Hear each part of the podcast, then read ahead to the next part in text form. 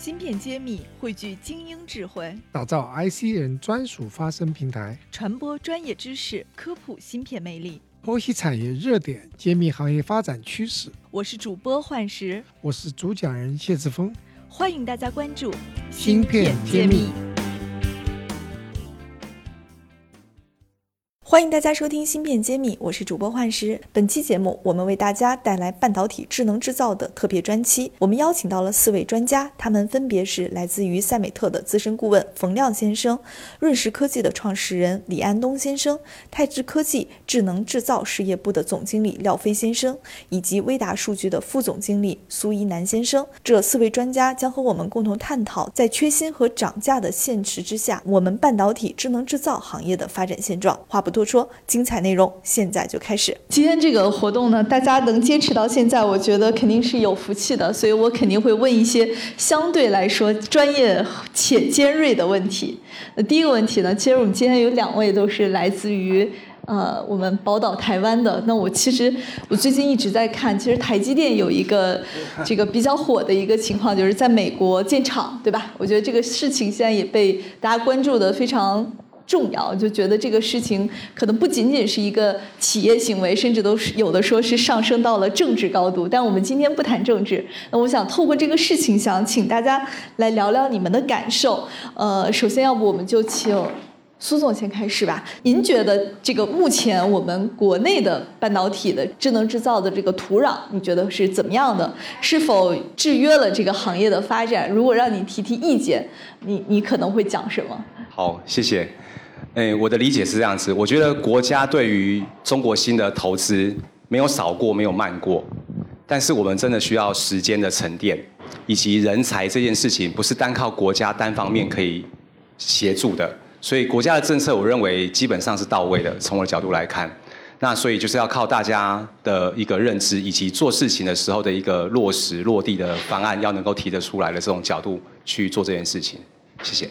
嗯，其实我是很想让您聊一聊，毕竟台湾在扶持半导体行业是有非常大的一个动力的。那我也想对比大陆，您觉得我们大陆目前的土壤上有没有哪些地方是呃需要去学习的？或者您也可以讲讲一些呼吁。嗯，我觉得学习已经很多了，因为台湾的半导体已经发展了，其实总共将近四十年。但是台湾得天独厚的是，它有非常大量的。不藏私的美国等等的这些国家的支持，包含日本啊等等的，因为这是一个很复杂的产业链，不是一个国家可以完成的。我相信大家都看到报道了，对，所以我认为只是时间跟环境不一样。那中国本身能做的都做了，但是现在有一些外部的因素，所以导致我们可能在设备或原物料上面比较有状况、有问题。所以我认为就是把时间必须拉长，这样子就没有问题了。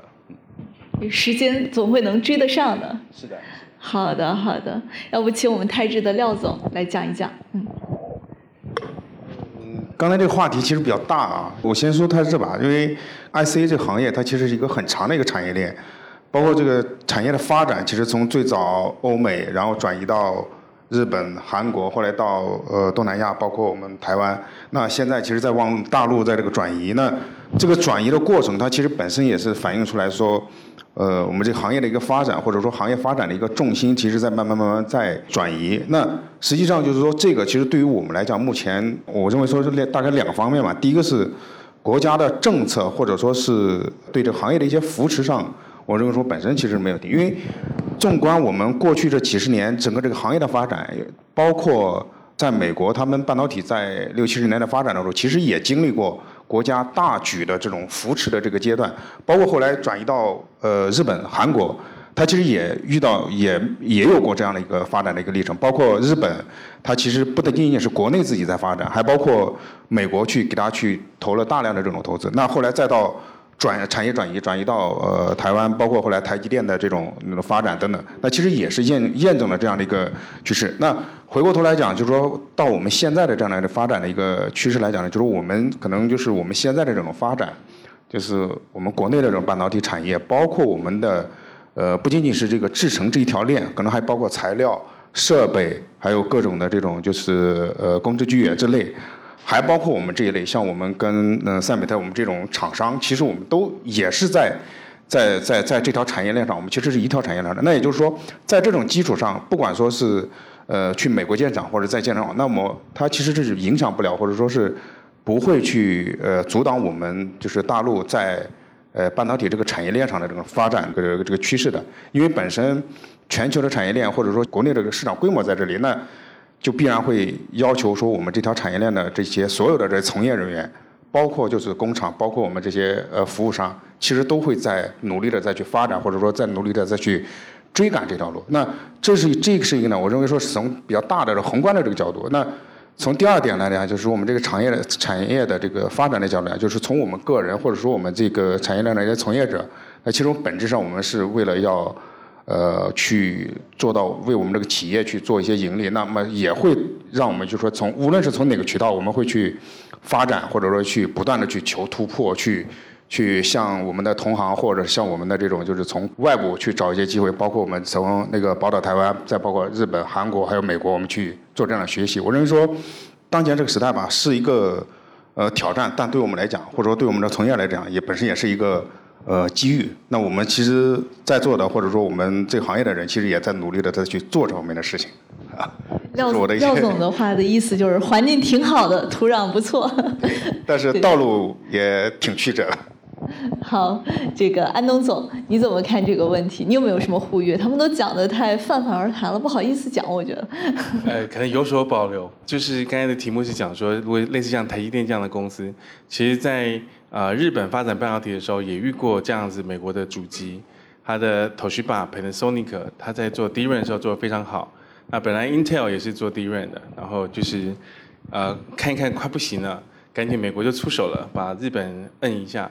那日本整个半导体政策呢？它是它有一个叫产经审，啊，产经审的话就是对标美国，从设备、材料，然后再到工艺技术，美国有什么，它就全部克隆一套，在十年内追上美国的技术，走到量产，然后到美国出面打压它。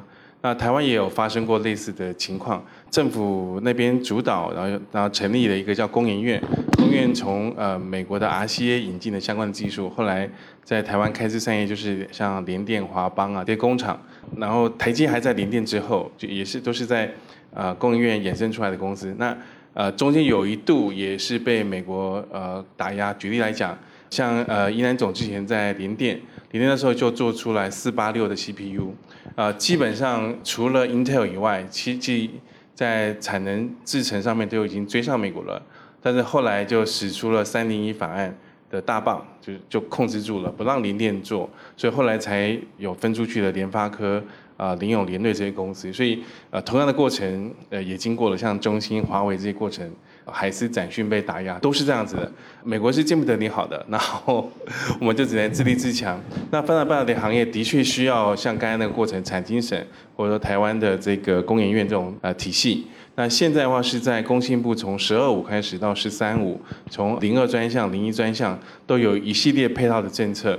那尤其是到去年开始哈，在十九个大学成立微电子的一级学科。所以优先解决的是半导体人才问题，这个已经解决了。那第二个是资金，从一四年开始的大基金，这个问题也解决了。呃，一期到现在的二期。那第三个就是技术。那技术这一块的话，有很多，包括生产技术这一些。那我跟中微也好，或者上海微也好，还有呃华创也好，都聊过。他们在设备上面都会做一些追赶。华为也会打造一条至少是二八纳米的。全国产的个生产线，那至少如果我解不了我们刚才讲的话，后末时代二八纳米我做不了的话，我可以拿到 DUV 的机台做重复曝光，或者我走 SIP 多芯片的封装，还是我走特色工艺，反正有很多条路径可以绕开美国的制肘。那现在反而比较着急的是高通这种公司，它如果它的授权费用拿不到。或者说，Intel 它的 CPU 卖不掉，因为现在也有很多国产的 CPU、GPU，我觉得这个进口替代已经是指日可待，但是的确需要时间。然后我们的机会点在什么地方？就是在大量的盖这些先进封测厂或者是特色工艺的半导体厂的时候，那我我们我们这边应该要组成一个联盟哈，好好服务好我们的客户，然后大家携手合作，把本职学能都拿出来，一起为客户发光发热。那我们自己认识是这样，就是。呃，刚才有讲到宝岛台湾嘛，我我们成立公司就叫毛润之跟蒋介石。那我自己也是希望呃两岸的半导体人才能够携手合作，然后一起为产业做出一份心力。好，谢谢。哦，润石科技的来源是这样的。安安东总来来大陆创业还是非常有情怀的，真此事确实应该有掌声。他已经一年半都没有再回过台湾。刚刚我跟他交流的时候，不容易。呃，我就讲一下土壤问题啊。从国家的意愿来看，我们的土壤是好的，但是从整个中国的客户环境来说，我认为这个土土壤是比较恶劣的。也就是说，在国外做生意，客户会第一选择的是服务，他不太会在乎价格。他会在乎的是你服务的品质和服务的稳定性。在中国，客户往往在乎的是价格。我不知道为什么在国家这样大力投资的情况下，很多拿到国家投资的这些客户仍然很在意它的成本。但是，其实这个对于我们这样的软件厂商来说，其实就会资金回不来。其实，作为甲方，我认为。好的一个土壤，好的一个环境，应该是甲方营造给我们整个产业链的，因为它是在最上游的。只有我们赚钱了，我们才会投更多的钱去研发，研发回来才会有更好的产品服务于甲方，那它的业务才能有增长。所以。从我从这个角度来看，我认为这个土壤还是比较恶劣的啊，嗯，但是不管怎么样，现在整个中国市场环境的资本是充足的。那像我们董事长刚枪这样有志青年直接冲进来之后，那我们也可以不考虑成本的去做一些事情，并且大量的投入在研发上面，出更好的产品。但这还是需要一个资本推动，因为现在看上去像我们这种。半导体的软件人才还是非常难培养，并且非常难招的。现在一个大学生。他很愿意去金融行业，他很愿意去互联网行业做一个码农，他也不愿意到半导体行业穿着无尘服进去做一个 IT 人员。OK，冯总其实讲的就是这些晶圆厂采购的时候对你们压价压太狠了，对不对？说的不直白一点，翻译过来就不要压那么狠嘛，不要硬才是这个五千万到你们就两千五了，就不要这种感觉，是吧？对，因为因为因为这样。这样对我们来说，我们现在就是研发的压力是非常大的。嗯，光靠现有的一套一套 solution 去 serve 现在的用户，你可能是满足，但是五年以后呢？这是我们都面临的一个很大的问题。嗯，好的，其实我下一个问题是想问的，因为。今年应该是芯片设计公司特别好，其实代工厂的业务也挺好的。我们看到台积也在涨价，中芯国际也在涨价，都在涨价。其实他们收入是在增加的。我不知道我们现场其实都应该叫做服务型公司，有没有受到这个热潮的影响？你们的生意好不好？然后这个这个有没有感到这波这个热潮对你们的一些业务的帮助啊？要不先从你开始吧。你刚刚投诉了你的甲方，你 你的业务好没好？呃，张总可以讲吗？哦，先请老板来，老板说我他自己要讲。好，哎，大总，嗯，对，刚才就是提到那些问题啊，就是比较实际的。其实一个呢，就是从我们企业发展来看啊，一个是人才，现在人才真的是很难招。而且这个成本也非常高。刚才可能也说了，有一些呃，特别是一些人才愿意去金融、互联网，可能不一定愿意来这个工业制造做这个比较艰苦的这个研发工作。今年呢，半导体整个行情大家都知道非常好，那人才就是一人难求，所以这个成本是非常高的，对企业来说这是很大的一个压力。人才是我们碰到其实很大的一个问题，也是希望说，我不知道政府或者高校这块能不能有一些呃引导或怎样，然后可以帮忙解决这样的一个问题。然后还有刚才回到咱们说的成本，除了这个人成本之外，没有说提到这个。我不知道别的咱们友商有没有，反正我这边没有说客户说给我们价格可以高一点，没有，反而也是竞争。因为这个行业一旦热了，很多企业进来，那就导致这个竞争也比较大，然后成本压的也是比较狠。所以这个其实我没有感受到说，呃，芯片整个缺了，然后我们自己的利润空间会更高了，我们会有碰到涨价的，这个实际是没有的。啊，其实我觉得你今天提的这个，咱们是不是可以达成个共识，大家联合抬价，不要给供晶圆厂说去低价竞争，大家都不降，选谁都很贵，是不是更好？这样至少利润能保证，对吧？就我我随便提提，所以。你们生意好不好？你你领导没有回答，你还得自己来回答。嗯，单价没有变高，但是客户群体的确是变多了，因为现在赶上这一波风潮，不管是一代半导体还是二代、三代半导体，在全国都会有比较大的项目和比较大的动作啊。那针对于这些客户，我发现很多客户他其实不知道自己的需求，虽然可能做了一个很低端的产品或者做一个非常简单的工艺，但他期望要一台非常高效的。一套 solution，也就是说，我需要买一台外星人，但是呢，我就是每天只开 Word 文档。那对于同时呢，他希望这台外星人是一台只能开 Word 文档这样一台笔记本电脑的价格。我们现在面临的是这样一个问题啊。还是钱给少了嘛？说到底还是这个意思。安东总的感受呢？嗯，呃，客户的确都非常好。我我们之前讲那个 缺芯少屏嘛，那现在不缺芯也不少屏了，但是是呃我们最终端的客户拿不到，可能是比如说像充电桩的厂商，他们要买屏，那个八寸或十寸的拿不到，因为那时候呃在家上班上课的都把屏都用完了，那些 Pad 或者是 Notebook。那芯片的话也是，我好多 IC 设计的朋友。问我说：“哎，你李总，你熟那么多半导体厂，能不能帮我要产能？”我问说：“你要几片？”然后通常他们报出来的片数，我说：“那你别去问了，基本上人家不给你产能的哈。”然后，所以他现在会有那个一般会有一个 priority，所以基本上是很难的时候。那会有发生这一些情况，最主要是因为疫情的关系，那整个大环境是 overbooking 的，所以我们觉得只要回到了正常的状态底下之后，应该。就会回复。那至于呃，我们价格部分还是照曹老师讲的，我们刚才组成一个联盟，好，比如说曹老师组个局，哈，我们大家坐下来好好讲一讲啊，那个价格就不要杀杀的血流成河了，那维持一个合理的利润，让整个行情能够比较好的发展下去，不然。呃，可以看我们这样子都是很苦逼的工作的，那就像张总讲的，都找不到人，因为一头客户不给我们钱，然后一头人才的那个成本一直往上窜，所以是两头挤压之后就很辛苦了。是一个现状。来，赵总有什么苦水儿？呃，这个我刚刚来借这刚才张总讲的那句，就是说今年这两年是半导体事情行情确实很好，但是没有客户给我们涨价。但目前还其实还面临一个问题是什么？就是因为半导体火了。那进来的企业其实就多了，它又带来一个问题，就是什么呢？就是竞争，或者叫是呃黑天鹅事件也好，或者是劣币驱逐良币也好，就是导致说我们的其实竞争压力非常非常大。所以这个呢，其实从我们的这环境上来讲，就是说从这两年来看，就是从去二零年到二一年，其实市场在变大，或者说是范围在变广，但是我们这种平均的单价，包括就是说这个利润，其实。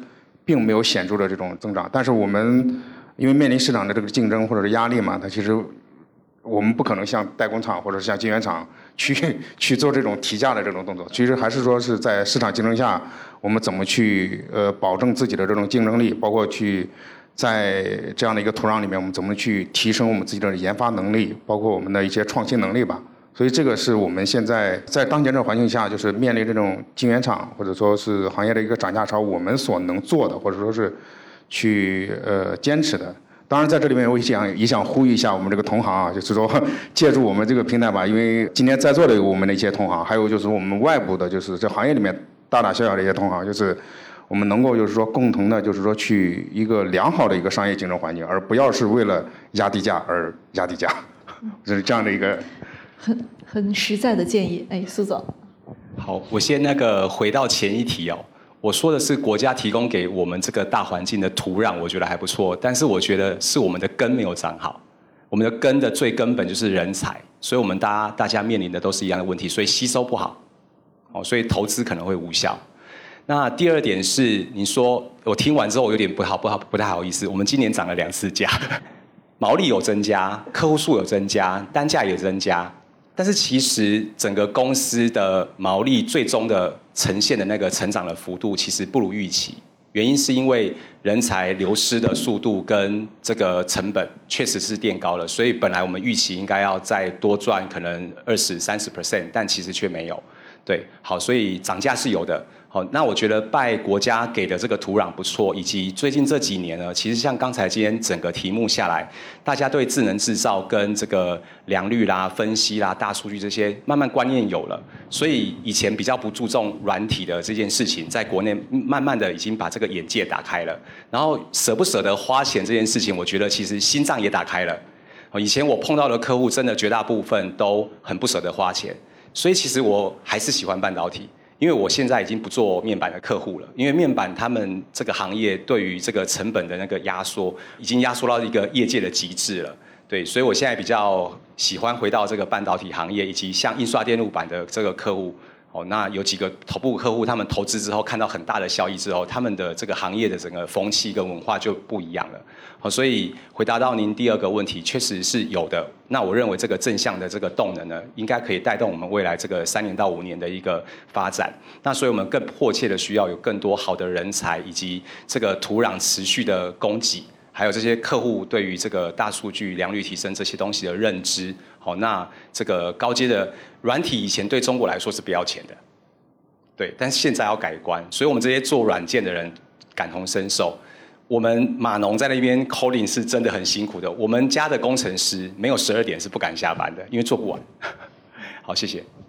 对，确实，大家以前都喜欢破解版，叫爱国版，但现在肯定是，尤其是专业的工业软件，是不可能用这种思路去做的。那我还是想再问一下，您涨价就是做出这个决策的时候，没有担心这个订单拿不下来，或者客户会转头走吗？就怎么会让你有这个信心去提价，做出这个决策的？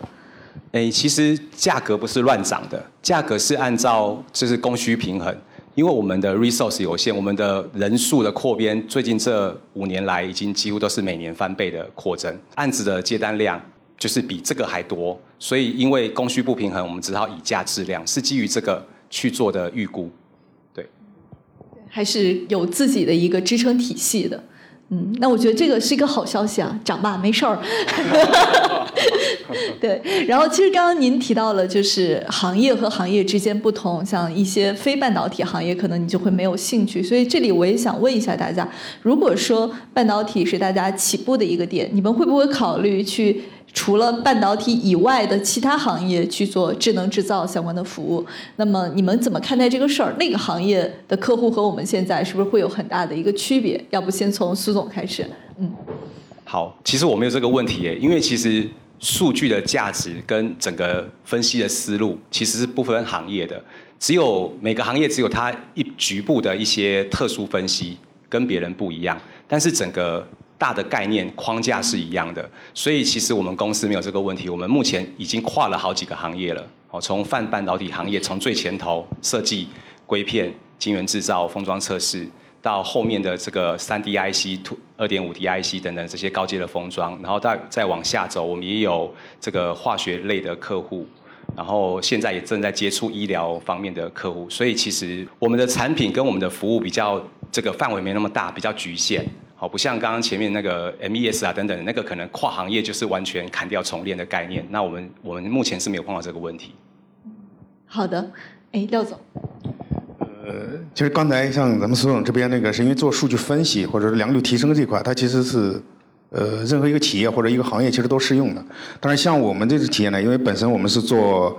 呃，就像我们之前介绍的，我们其实有三大块的这个，或者叫四大块的这个业务方向嘛，其实包括业务管理类的，然后呃设备自动化这一块，还包括就是说我们的装备集成。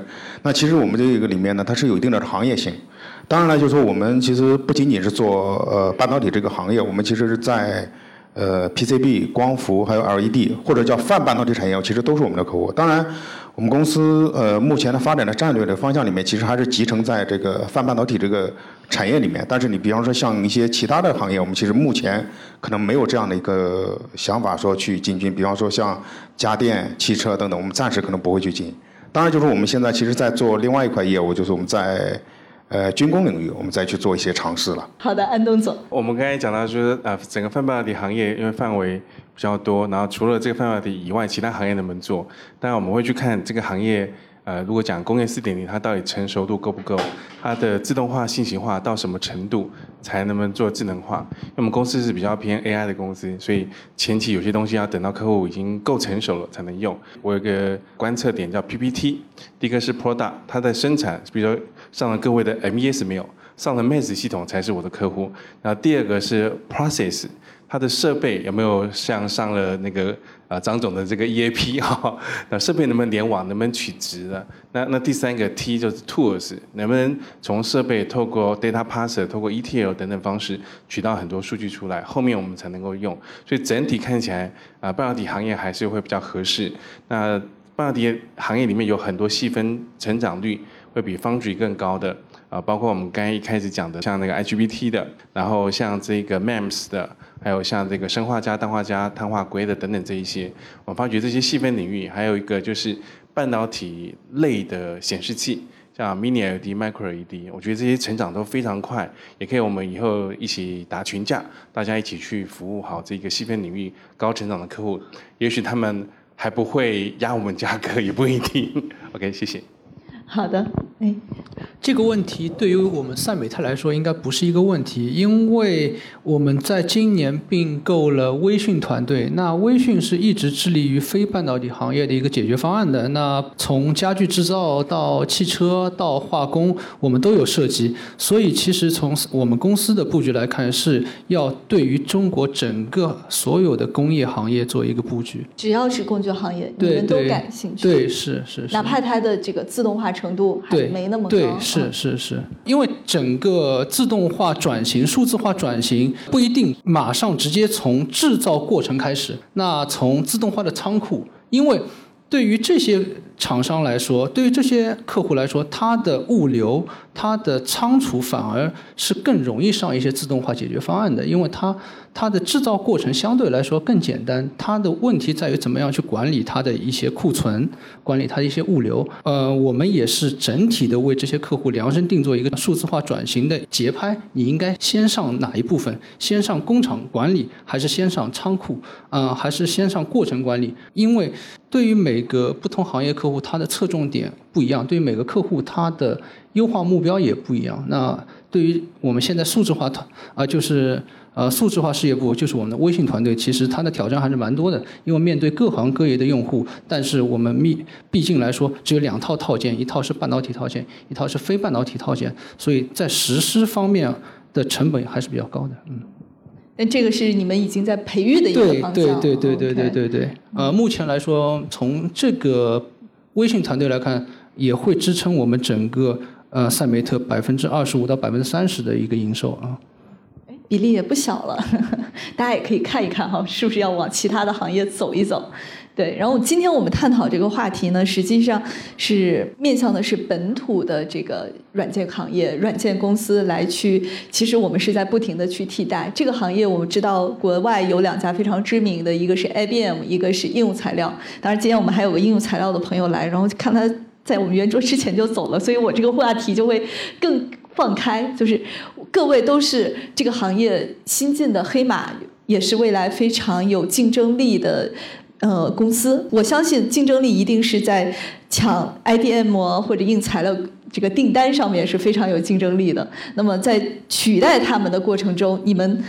会怎么推销自己？比如说，这是一个广告环节，用一句话来说你们的特色，就替代 IBM 硬材啊。我觉得这个替代同行不是你们的初心，肯定是我们说国产替代率嘛。那你们有什么样的特色？每个人能不能用一到两句话来让我们大家记住你们？对，要不先从苏总开始，嗯。我我其实没有这个困扰，因为他们也用我们的产品。你已经让大家记住了，就是印才是用你的产品的。是，IBM 也是。